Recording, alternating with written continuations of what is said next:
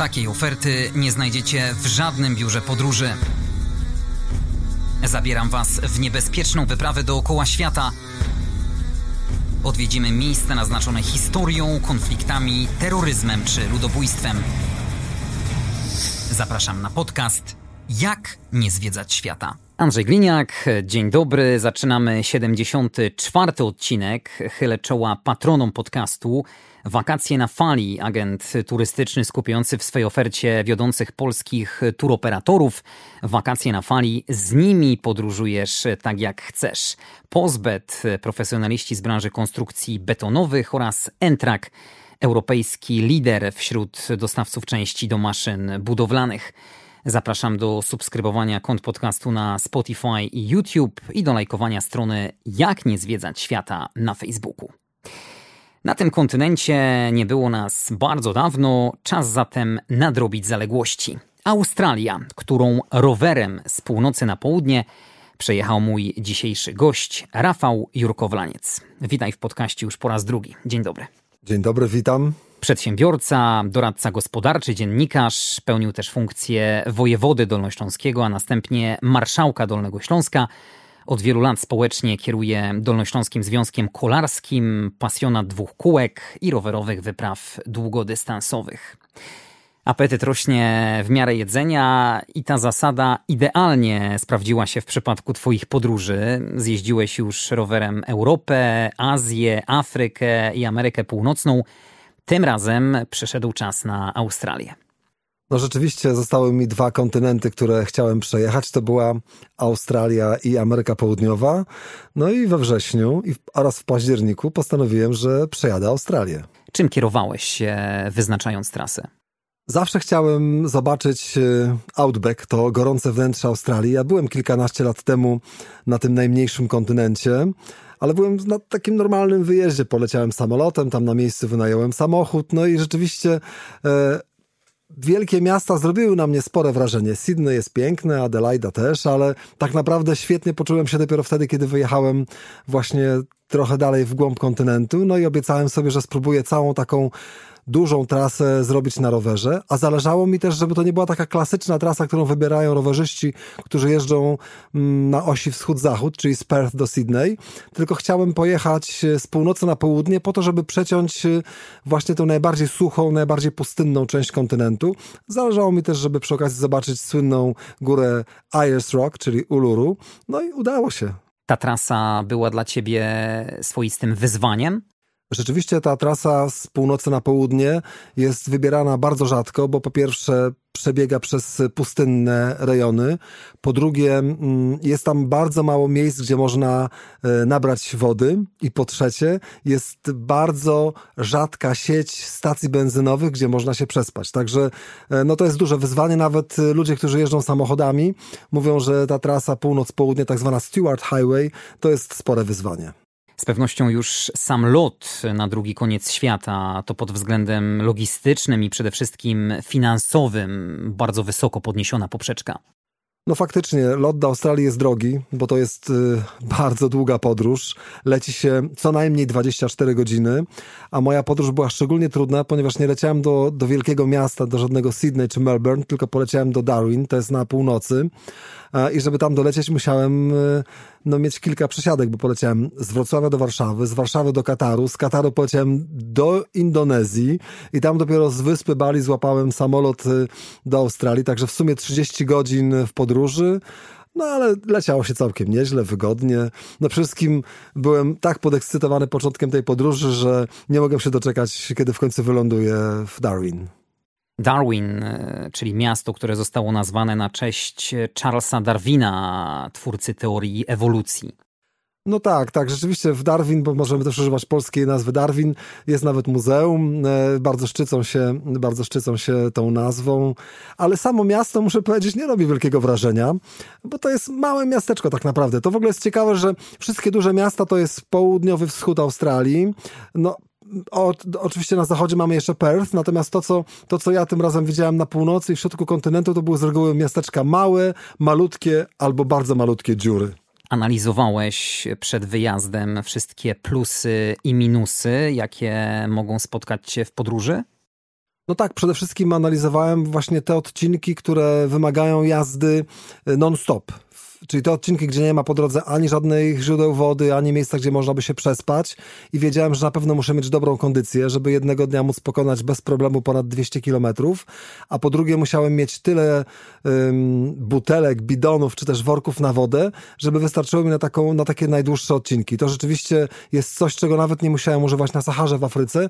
Tutaj tej wody woziłem czasami naprawdę bardzo, bardzo dużo, ale muszę powiedzieć, że ani razu mi nie zabrakło, czyli dobrze, dobrze udało mi się wymierzyć te ilości e, płynów, które woziłem ze sobą.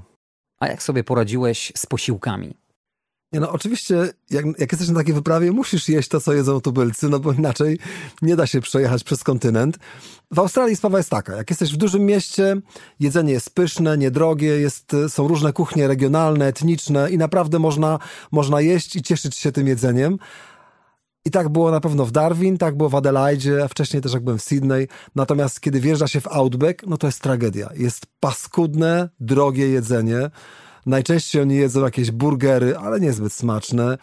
Jakieś frytki ze sznyclem. Na początku, jak zobaczyłem na takiej stacji benzynowej, że można zjeść sznycel wiedeński, to się bardzo ucieszyłem. Zamówiłem to. Potem się okazało, że to jest po prostu kotlet z kurczaka w takiej panierce ohydnej. No nie było to nic dobrego. I muszę powiedzieć, że potem prawie na każdej stacji benzynowej najczęściej miałem do wyboru właśnie albo burgera, albo tego sznycla, który nie ma nic wspólnego z tym sznyclem, który znamy z Europy. Więc to jedzenie było no, dosyć kiepskie, no, ale dało się to, dało się na tym jechać. Szkoda, że było takie drogie, bo taki paskudny sznycel kosztował mniej więcej tyle, ile dwa dobre obiady, na przykład w Adelaide. Także rzeczywiście ceny w Outbacku są bardzo wysokie i wszystko kosztuje dużo. I woda, i napoje inne, i jedzenie. No trudno. Taki jest, taki jest y, koszt jazdy przez Australię, że trzeba uwzględnić również te, te dosyć wysokie ceny. Kluczowy w Twoich wyprawach jest zawsze rower. Jeśli chodzi o sprzęt, postawiłeś na sprawdzone wzorce z poprzednich wypraw, czy starałeś się eksperymentować? Wziąłem dokładnie ten sam zestaw, który miałem w Afryce, no prawie taki sam. Czyli rower właściwie bez większych zmian. Założyłem nowe opony, oczywiście nowy napęd, łańcuch. Yy zrobiłem błąd, bo zapomniałem zdjąć błotniki. Jakby nie przyszło mi do głowy, że w Australii nie spadnie nawet kropla deszczu, więc e, te błotniki można było spokojnie zostawić w Polsce, ale oprócz tego wszystko było tak jak w Afryce, czy jak podczas mojej ostatniej podróży z Wrocławia do Londynu. E, sprawdziło się, więc również tutaj w Australii dało radę. Na Twojej trasie można było zapomnieć o bogatej bazie noclegowej, dużo niezagospodarowanych terenów, liczne pustkowia z pewnością trzeba było zabrać ze sobą specjalistyczny sprzęt do spania. No tak, ja bardzo tego nie lubię. Podobnie było w Afryce, że zabrałem ze sobą namiot.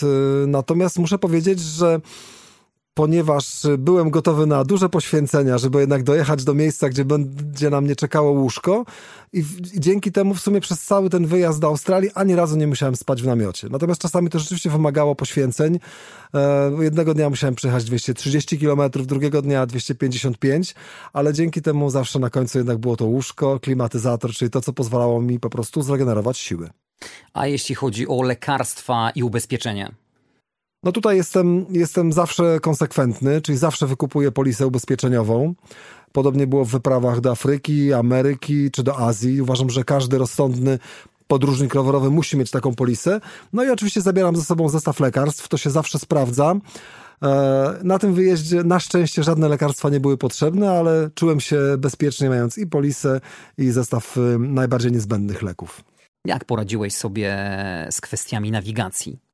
Tutaj sytuacja jest banalnie prosta, ponieważ jest tylko jedna droga, która łączy północ z południem kontynentu, to właśnie jest ta Stewart Highway, więc jak raz na nią wjechałem w Darwin, to dopiero zjechałem z niej w Adelaide, także rzeczywiście nawigacja tak naprawdę była głównie po to, żebym wiedział ile mam do mety danego dnia i jaką mam prędkość, gdzie generalnie jestem, natomiast nie musiałem się bać, że zabłądzę, bo tam jest po prostu jedna, jedyna szosa, która łączy północ z południem kontynentu. Tutaj było bardzo łatwo. Słyszałeś takie powiedzenie o Australii, że tam każde zwierzę może cię zabić? No tak, rzeczywiście tak się mówi. Ja pamiętam mój pierwszy pobyt w Australii, też bardzo się tego bałem, ale muszę powiedzieć, że te historie są chyba trochę prze, prze, no przesadzone. Powiem tak, jak się przyjeżdża, jak się przylatuje do Australii, tak było ze mną, no to, no to oczywiście ten, ten pierwszy kontakt jest taki specyficzny, czyli pamiętam, kiedy wyjechałem nad ranem z lotniska w Darwin, żeby dojechać nad morze, bo chciałem rozpocząć moją podróż wschodem słońca na północy kontynentu, to pamiętam, że jechałem taką zupełnie odludną e, dróżką i trochę czułem się zagrożony, no bo naczytałem się, że mogą być krokodyle, ich, ich tam rzeczywiście w okolicach Darwin są, jest bardzo wiele i potrafią być niebezpieczne. Potem, kiedy dojechałem na plażę, to przywitał mnie wielki znak. Uwaga na krokodyle, uwaga na stingery, uwaga na ruchome dno, więc tych y, znaków ostrzegawczych było bardzo dużo, ale muszę powiedzieć, że w ciągu całych y, dwudziestu kilku dni mojej jazdy przez Australię nie miałem żadnego ryzykownego kontaktu z, ze zwierzętami. Czyli tak, spotkałem spotkałem krokodyla, ale to był oswojony krokodyl w jednym z hoteli w środku kontynentu i on po prostu siedział sobie w klatce, można było sobie zrobić z nim zdjęcie albo go nakarmić. E, spotkałem e, dwa razy węża, raz oswojonego właśnie podczas pierwszego noclegu w Darwin. Nawet była śmieszna historia, bo mój gospodarz, który wynajmował mi e, pokój, powiedział, że jak będę szedł do toalety, to muszę pamiętać, że w ogrodzie koło toalety rezyduje wielki wąż i on jest generalnie niegroźny, pod warunkiem, że na niego nie nadepniemy. Więc musiałem po prostu uważać, żeby go nie podeptać i ten wąż no, robił wrażenie, bo rzeczywiście był ogromny, miał prawie 3 metry długości, ale był kompletnie niezainteresowany ludźmi. Drugi raz węża spotkałem gdzieś na trasie w środku kontynentu. Po prostu był zwinięty w taką spiralę na poboczu drogi i, i wygrzewał się w słońcu. Pająków widziałem kilka, ale też żadne nie próbowały mnie atakować. Skorpionów nie widziałem, także generalnie teoretycznie to zagrożenie oczywiście istnieje.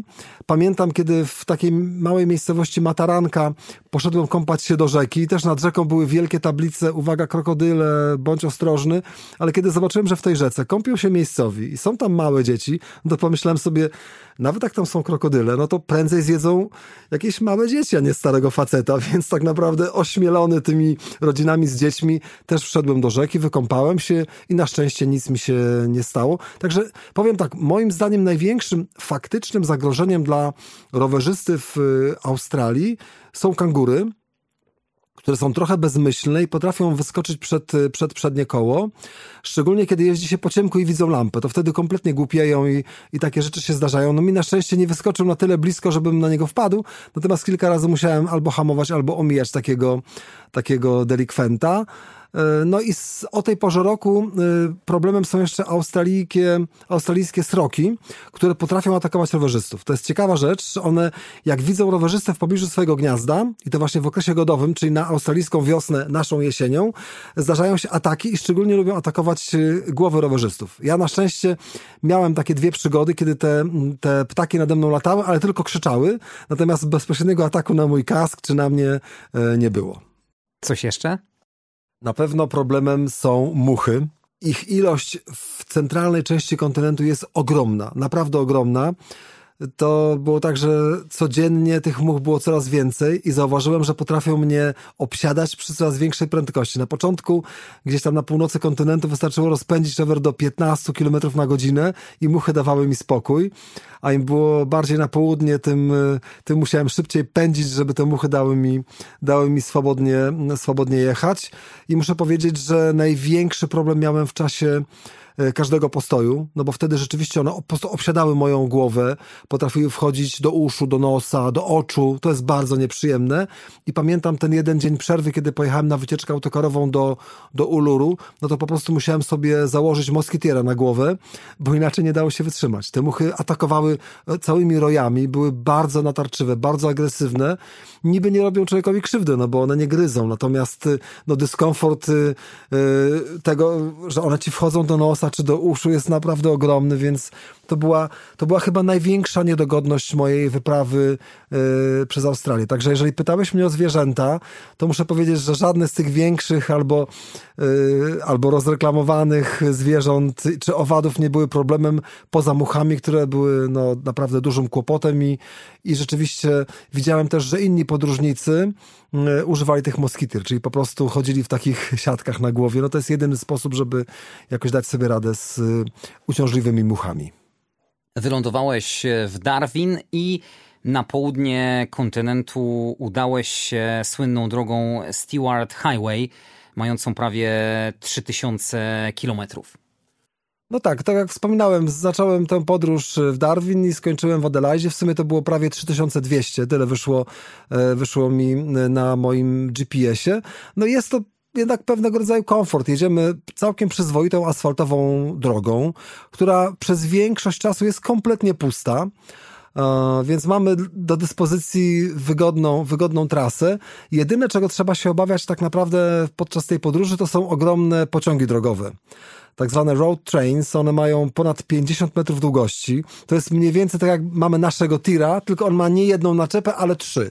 Więc to rzeczywiście jest coś, co, co, co wymaga pewnej ostrożności, dlatego że strumień powietrza, jaki wytwarza taki pędzący, pędzący pociąg drogowy, no potrafi być trochę niebezpieczny, e, ale moja praktyka jest taka, że trzeba po prostu mocno trzymać kierownicę, spoglądać e, w lusterko wsteczne, żeby zobaczyć taki nadjeżdżający z tyłu e, wielki pojazd i muszę muszę pochwalić też kierowców. Oni, kierowcy tych wielkich ciężarówek są bardzo ostrożni. Jak tylko mają miejsce, to wyprzedzają rowerzystów z takim naprawdę dużym zapasem, także e, jedzie się, jedzie się w towarzystwie tych pojazdów całkiem bezpiecznie. W przeciwieństwie do Afryki, o której w ostatnim podcaście, jak byłeś gościem, opowiadałeś, bo tam to już jest tak, na żyletkę czasami. Rzeczywiście w, w, w, Australii kierowcy są bardzo ostrożni, a w Afryce byli bardzo nieostrożni. Tam z kolei jeździli prawie że na gazetę, jak to się mówi po rowerowemu, czyli także na łokciu czułem niemalże karoserię tych samochodów. No ale Australia pod tym względem jest naprawdę hipercywilizowanym krajem. Kierowcy są bardzo uprzejmi, bardzo ostrożni i tutaj problemu nie było żadnego. Na trasie głównie towarzyszyły ci bezdroża, starałeś się omijać miasta to nawet nie to, że omijałem, tam po prostu nie ma miast. Y, rzeczywiście jedynym większym miastem y, w środku kontynentu jest Alice Springs. Ja prawdę mówiąc spodziewałem się, że to będzie taka, takie mniejsze Sydney albo mniejsze Melbourne, a, do, a wjechałem do miasteczka, które było mniej więcej wielkości, nie wiem, Trzebnicy albo Obornik 25 tysięcy ludzi tam mieszka. miasteczko. I to było przezabawne. Natomiast to miasteczko miało oczywiście fajną bazę hotelową, były centra handlowe, była stacja kolejowa, więc rzeczywiście było to było to zabawne, ale oprócz tego, no to na swojej drodze spotykałem jakieś takie zupełnie maciupeńkie miasteczka, często liczące kilkaset albo kilkadziesiąt osób, ale najczęściej po prostu jedynym miejscem, gdzie można było przestać, była samotna stacja benzynowa, przy której był też właśnie kemping, jakieś miejsca motelowe, jakiś sklepik i to najczęściej było to, co spotykałem na swoim e, szlaku w Australii. Tam po prostu w środku kontynentu generalnie nie ma niczego. Jest pustkowie, porośnięte buszem, e, i już i tak naprawdę nic więcej. Tam nawet gór nie ma, bo ta trasa w najwyższym punkcie osiąga 700 metrów nad poziomem morza, więc gdybyśmy chcieli zobaczyć jakieś wyższe góry, to trzeba jechać w kierunku wschodnim i tam w Alpach Australijskich, słynna góra Kościuszki, no to tam rzeczywiście mamy takie krajobrazy bardziej urozmaicone. Tutaj w środku kontynentu, no jedyną prawdziwą atrakcją jest Irish Rock, czyli Uluru, ta słynna czerwona skała w środku kontynentu. No to powiedzmy sobie może trochę właśnie na temat Uluru. Ostrzyłeś sobie zęby na tą wielką czerwoną skałę wyrastającą z płaskiej pustyni. Jeden z symboli Australii, ikona tego państwa, kontynentu. Tak, rzeczywiście bardzo chciałem tam być i muszę powiedzieć, że rozegrałem to w następujący sposób, ponieważ Uluru jest mniej więcej w połowie drogi z północy na południe kontynentu, więc, ale z kolei Stuart Highway nie przejeżdża w okolicach Uluru, więc zrobiłem tak, że na stacji benzynowej, która nazywa się Gun, yy, wziąłem sobie dwa noclegi, i zrobiłem sobie pierwszy i jedyny na mojej trasie dzień przerwy i z tego właśnie gun, z tego skrzyżowania po prostu yy, pojechałem autobusem wycieczkowym na jednodniową wycieczkę, żeby zobaczyć Uluru z bliska, więc przy okazji miałem okazję zobaczyć, jak Australijczycy organizują taką turystykę. No i muszę powiedzieć, że organizują to na bardzo dobrym poziomie. Autobus był super komfortowy, wyposażony w gigantyczny zderzak przeciwko kangurom. To taka ciekawostka, bo tam wszystkie auta mają takie wielkie zderzaki, ale sam autobus komfortowy, wycieczka świetnie zorganizowana. Byliśmy karmieni przez organizatorów, był lunch, była kolacja, było zwiedzanie wszystkich najciekawszych miejsc właśnie wokół Uluru i u podnóża samej tej skały, a na koniec dnia, i to było takie najbardziej przyjemne, i takie typowo po australijsku, na ogromnym parkingu yy, koło właśnie Uluru był, był zrobiony grill, na który zostaliśmy zaproszeni, gdzie mogliśmy sobie spokojnie zjeść kolację i oglądać zachód słońca nad tą magiczną górą. Także muszę powiedzieć, że w robieniu takiej turystyki pod, pod turystów zagranicznych. Australijczycy są naprawdę bardzo, bardzo, bardzo sprawni, bardzo dobrzy i było to całkiem przyjemne i muszę powiedzieć, że po takich dwóch tygodniach y, ciągłego pedałowania, takiego pionierskiego życia na rowerze, taki dzień, kiedy mogłem dać się porozpieszczać w wygodnym, klimatyzowanym autobusie, z, mieć dobrych przewodników, którzy opowiadali mi, gdzie jestem, co oglądam, a potem jeszcze zostałem doskonale nakarmiony, to było naprawdę bardzo przyjemne doznanie. 348 metrów wysokości, 9 kilometrów obwodu, a naukowcy twierdzą, że skała sięga aż 2,5 kilometra w głąb ziemi. Rzeczywiście te wymiary są imponujące? Tak, to z bliska wygląda niesamowicie. Do tego ta, ta skała ma mm, znaczenie magiczne dla aborygenów, y, którzy uważają, że to miejsce jest początkiem świata, że tam zaczął się świat. Są też takie mm, odcinki w, wokół tej góry, gdzie na przykład nie wolno się zatrzymywać, nie wolno robić zdjęć. Są tylko pewne partie, które są, są przeznaczone dla turystów. Co więcej, od kilku lat nie można już wspinać się na, na tę górę. E, są powodowane dwa powody. Pierwszy to są wypadki, a drugie to właśnie protesty społeczności aborygańskiej, która bardzo protestowała przeciwko e, zadeptywaniu tego świętego miejsca przez turystów. Zawsze e, oni podawali taki przykład, jakbyście się czuli, gdyby, e, gdyby turyści chodzili po waszych katedrach, że wchodziliby tam w święte miejsca, więc trochę, trochę to jest jakby dla nas powinno być zrozumiałe i rzeczywiście teraz można tę górę oglądać z zewnątrz, objeżdżając lub obchodząc ją wokół, natomiast samo wejście na, na, ten, na, ten, na tę wielką skałę jest niemożliwe. Ale znalazłem też taką ciekawostkę, że teraz w modzie właśnie wśród turystów odwiedzających Uluru jest fotografowanie się w takich koszulkach. Nie wspinałem się na Uluru. Być może to ja jest trendy teraz. Być może ja tego nie widziałem, natomiast rzeczywiście, rzeczywiście miejsce jest fantastyczne i każdemu, kto będzie w Australii, yy, bardzo gorąco, gorąco polecam. Zjechałem na rowerze prawie cały świat i tak, tak nietypowego, dziwnego, tajemniczego i pięknego miejsca chyba nie widziałem. Wywołałeś do tablicy temat aborygenów, czyli tej etnicznej e, ludności e, australijskiej. Też pewnie miałeś e, z nimi możliwość bytności ze względu na to, że te rejony, które też przejeżdżałeś, one są zamieszkiwane przez aborygenów. Tak, rzeczywiście, kiedy byłem w Australii pierwszy raz i jeździłem właśnie głównie po dużych miastach, to tam aborygenów właściwie w ogóle nie ma. Nie istnieją. Natomiast w tej mm, północnej, a przede wszystkim tej pustej, środkowej części Australii jest ich całkiem sporo. Natomiast muszę powiedzieć, że to jest smutny widok. Widać wyraźnie, że oni są takimi obywatelami drugiej kategorii. Teoretycznie biała większość nadała im e, dosyć dużo praw w ostatnich latach, ale w praktyce oznacza to, że oni najczęściej żyją z zasiłku, trochę właśnie na marginesie społeczeństwa. Chodzą pijani e, często. Niestety również bardzo często widać ich w dużych ilościach pod sklepami monopolowymi. Często widziałem jak spali na chodnikach, także rzeczywiście ten widok nie był budujący. Z drugiej strony są bardzo sympatyczni, bardzo otwarci. Kiedy próbowałem z nimi rozmawiać, to chętnie nawiązywali ze mną ten kontakt. Natomiast nie ukrywam, że to był dosyć smutny widok i było mi przykro, bo to rzeczywiście widać wyraźnie, że ta biała większość przez ostatnie 200 lat bardzo mocno zepchnęła ich na margines. To jest nawet ciekawe, że oni w sferze deklaratywnej bardzo się na aborygenów otworzyli. Te wszystkie dawne nazwy anglosaskie zostały pozmieniane. Kiedyś y, ta skała, ta słynna skała nazywała się Ayers Rock i malutki dopisek Uluru. Teraz nazywa się Uluru i jest malutki dopisek Ayers Rock. I tak jest z bardzo wieloma innymi miejscami w Australii. Natomiast fakty są takie, że jednak ta biała większość większość y, no, zdominowała Australię i aborygeni nie mają tam zbyt wiele do powiedzenia. Jacy oni są w bezpośrednim kontakcie?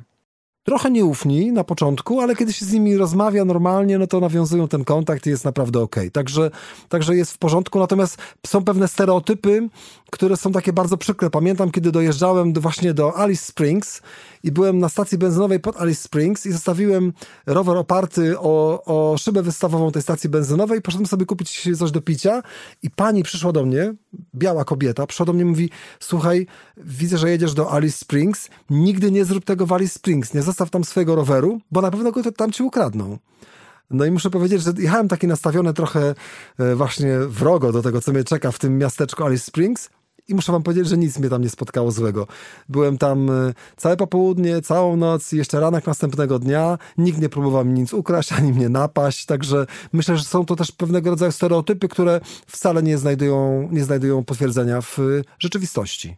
A sami Australijczycy, jak ich odebrałeś? Oni są absolutnie wyluzowani to, to są tacy Brytyjczycy, tylko 3-4 razy bardziej wyluzowani. I rzeczywiście to jest, to jest, to jest sympatyczne. No muszę powiedzieć, że na pewno byłem dla nich pewnego rodzaju dziwowiskiem. Dosyć często zdarzało się, że kiedy jechałem przez takie pustkowie, zatrzymywał się koło mnie samochód, wysiadali ludzie i pytali, czy mi nie pomóc, czy nie mam za mało wody, a może jestem głodny.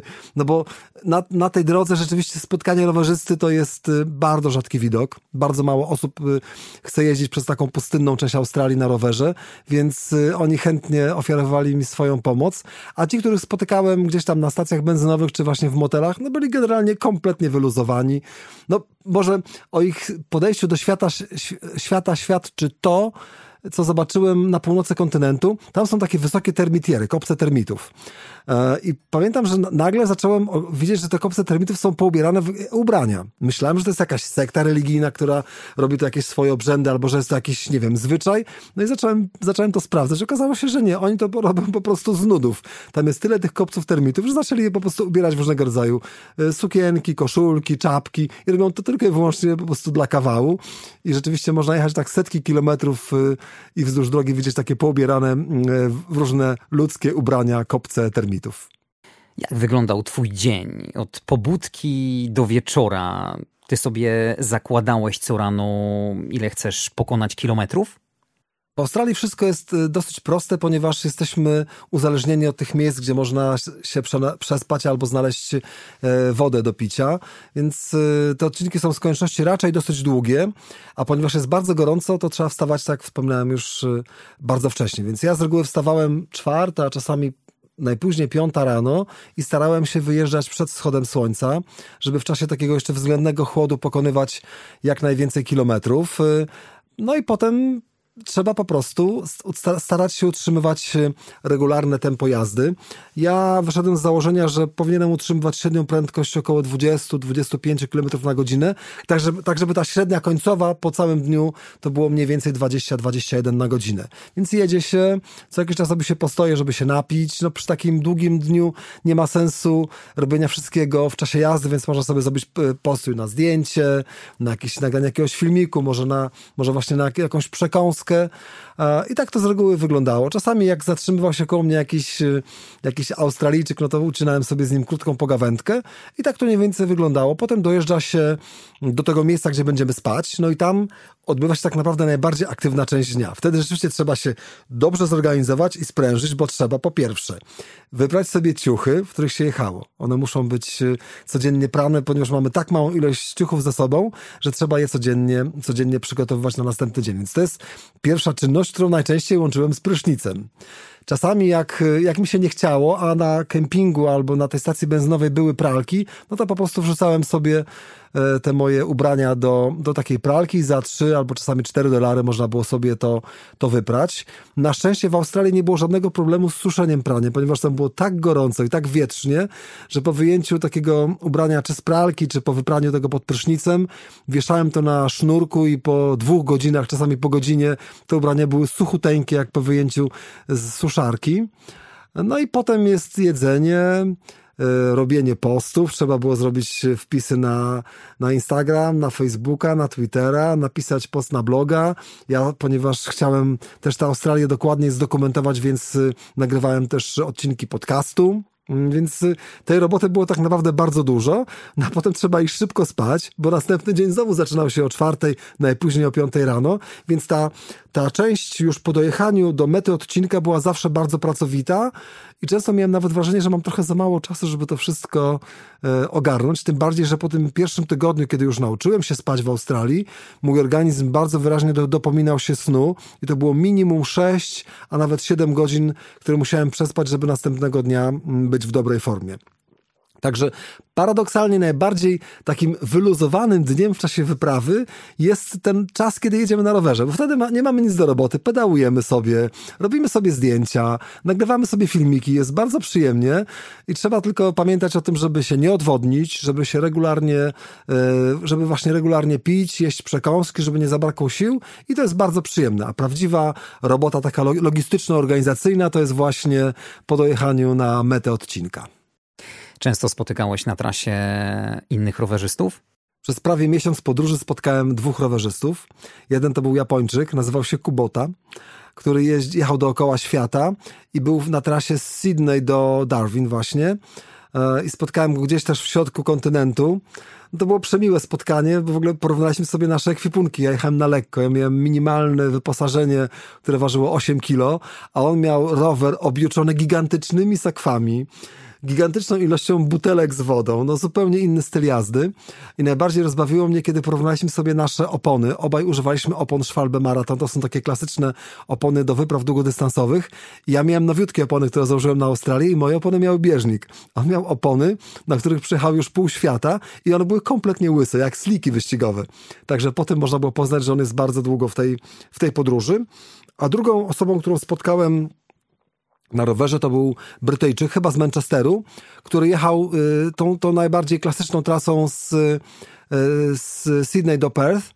I on, jego spotkałem już mówię na południu koło Adelaidy, no to też z nim chwilę pogadaliśmy i każdy po prostu pojechał w swoją stronę. Także rowerzystów tam na tym moim szlaku jest y, bardzo, bardzo niewielu. Była jakaś sytuacja podczas jazdy po Australii, która spowodowała u ciebie szybsze bicie serca?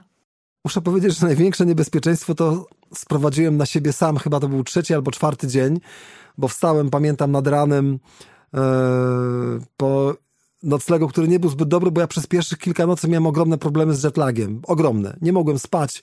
Yy, strasznie ciężko mi się odsypiało.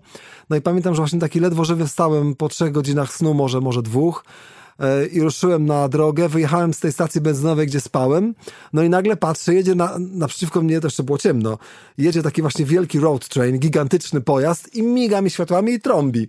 I dopiero po chwili sobie uświadomiłem, że ja taki zaspany, nieprzytomny, wyjechałem na drogę jak w Europie i jechałem lewą stroną, zamiast, yy, prawą zamiast lewą i po prostu jechałem na kolizyjnej, na kolizyjnej trasie razem z tym ogromnym pociągiem drogowym. Na szczęście się zorientowałem, uciekłem na pobocze, no i potem już zawsze rano pamiętam, pamiętałem, żeby zacząć z dobrej strony, bo potem jak już jesteś na drodze, to pamiętasz, że tam jest ruch lewostronny, natomiast ten pierwszy moment, jak człowiek jest jeszcze taki trochę niewyspany, no to potrafi spłatać takiego figla. Także to był jedyny chyba niebezpieczny moment, bo tak jak mówiłem wcześniej, krokodyle okazały się mm, okazały się dla mnie łaskawe, bo żaden mnie nie zaatakował, pająki też, węże też, także udało się. Który z fragmentów y, trasy, którą pokonywałeś, był najbardziej wymagający? Ku mojemu zaskoczeniu, dopiero jak wjechałem do Australii Południowej, bo tam były najdłuższe odcinki y, bez wody. I rzeczywiście chyba najtrudniejszy był odcinek z Cooper Pedy, y, z takiej miejscowości, która słynie z kopalni opali i z domów, które są wydrążone w skale, bo żeby dojechać stamtąd do następnego miejsca, gdzie mogłem zaczerpnąć wody, musiałem zrobić jednego dnia 255 kilometrów, więc pamiętam, że wstałem o czwartej rano, przerażony tym dystansem, który mnie czeka. E, nabrałem wody we wszystkie możliwe naczynia, które miałem ze sobą, we wszystkie butelki, worki na wodę. No i ruszyłem w trasę i rzeczywiście ten dzień był bardzo wymagający, bardzo długi, no ale udało się.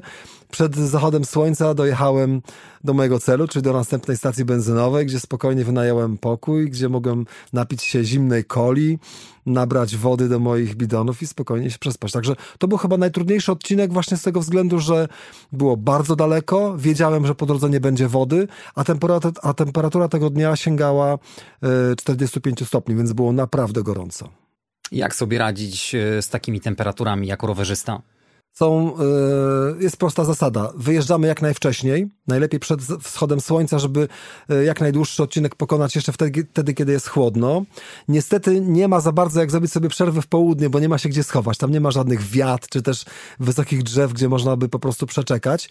Więc ja stosowałem taką metodę, że piłem regularnie, i polewałem się wodą. Miałem specjalny bidon, a właściwie dwa takie bidony, którymi polewałem się w tych najgorętszych porach dnia i okazuje się, że to świetnie działa. Polanie się wodą, właśnie polanie ubrania, polanie y, kasku. Pod kaskiem mam specjalną czapkę y, z takiego białego materiału i polanie tych, y, że tak powiem, tych kawałków garderoby tą wodą doskonale chłodzi. To była bardzo dobra metoda, która pomogła mi przetrwać te najgorsze godziny.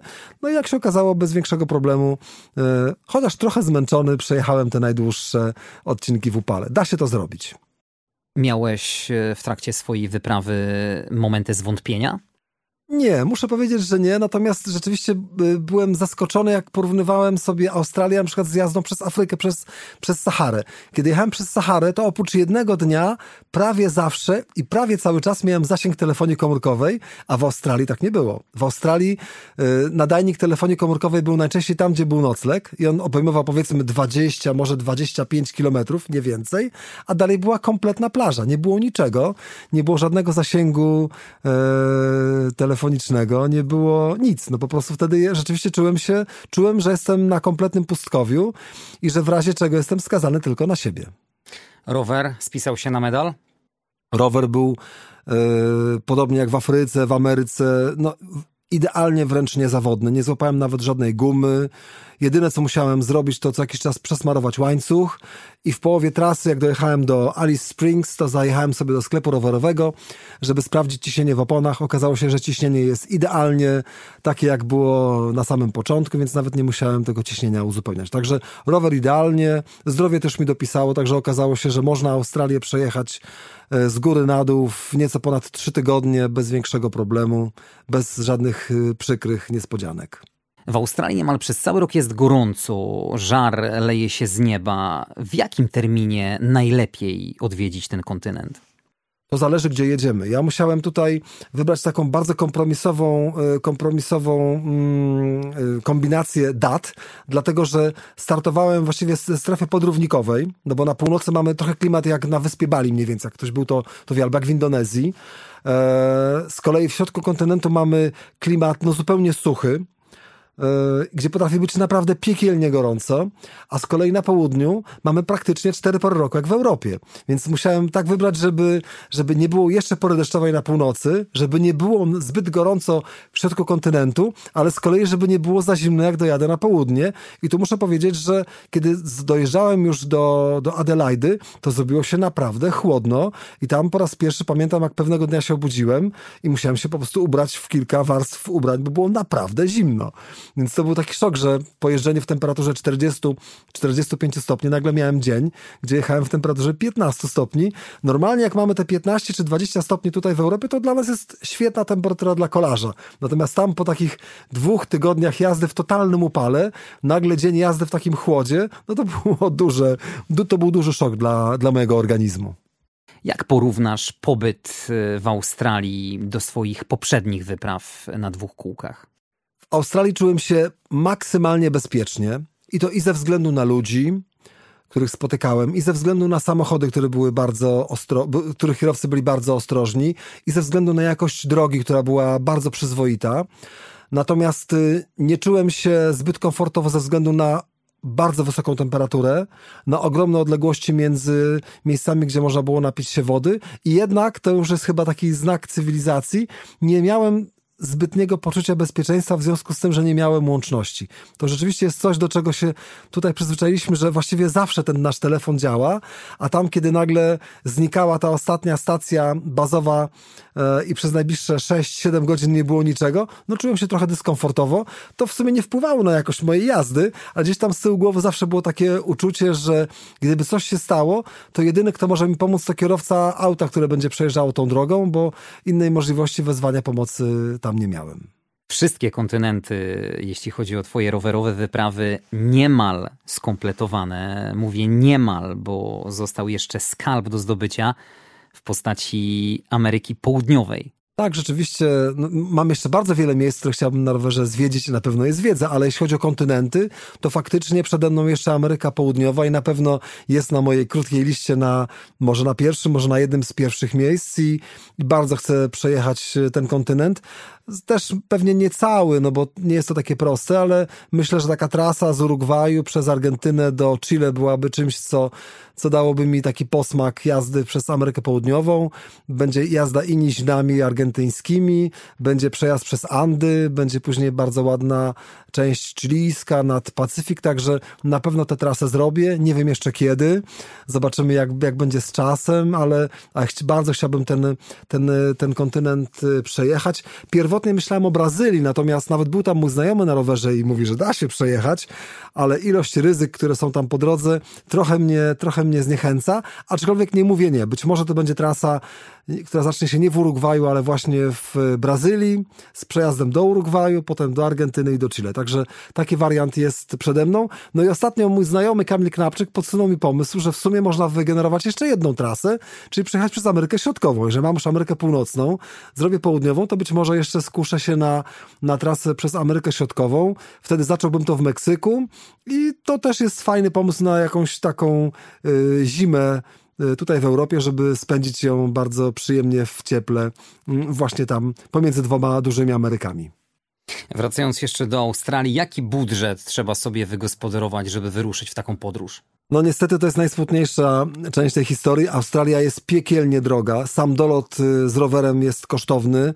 Jeżeli nie kupujemy biletu na jakieś super promocje z jakimś ogromnym wyprzedzeniem, to te ceny oscylują w granicach 10 tysięcy złotych. To jest naprawdę drogo.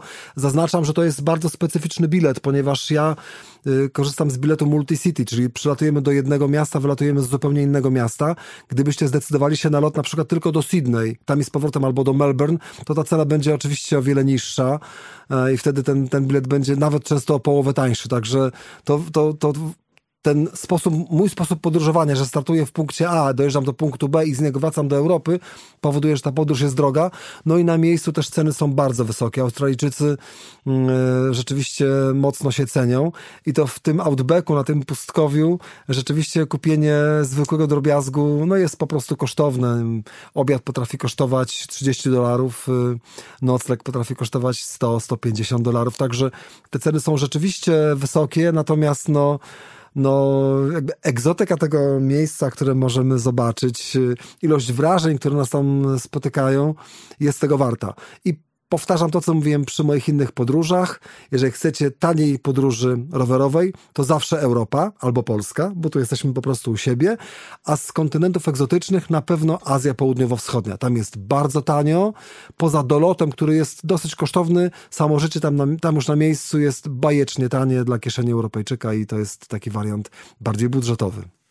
Rafał, gdyby nasi słuchacze chcieli jeszcze bardziej zgłębić tajniki Twojej wyprawy do Australii, gdzie Cię można znaleźć w sieci? Tradycyjnie tak, do tej pory jestem na Facebooku i na Instagramie. Tam po prostu znajdziecie mnie po moim imieniu i nazwisku, czyli Rafał Jurkowlaniec i wszystko się wyświetli. Jestem też na Twitterze, czyli na dzisiejszym Xie. Mam swój kanał na YouTubie, gdzie są moje firmy, na razie głównie z Ameryki i z Afryki. No i na tym wyjeździe do Australii po raz pierwszy odważyłem się nagrać podcast mm, i muszę powiedzieć, że nagrywałem go regularnie, prawie codziennie. I to jest taki fajny pamiętnik z mojej, mojej podróży, bo tam słychać też w tym moim głosie emocje, słychać często to, co dzieje się za mną, wokół mnie, bo nagrywałem to po prostu będąc gdzieś tam po środku kontynentu, także zachęcam do posłuchania czy na Spotify, czy na innych platformach y, y, podcastowych jest to dostępne. Będzie mi bardzo miło, jeżeli mnie tam posłuchacie. Rafał, dziękuję za drugą wizytę w podcaście. Mam nadzieję, że do trzech razy sztuka.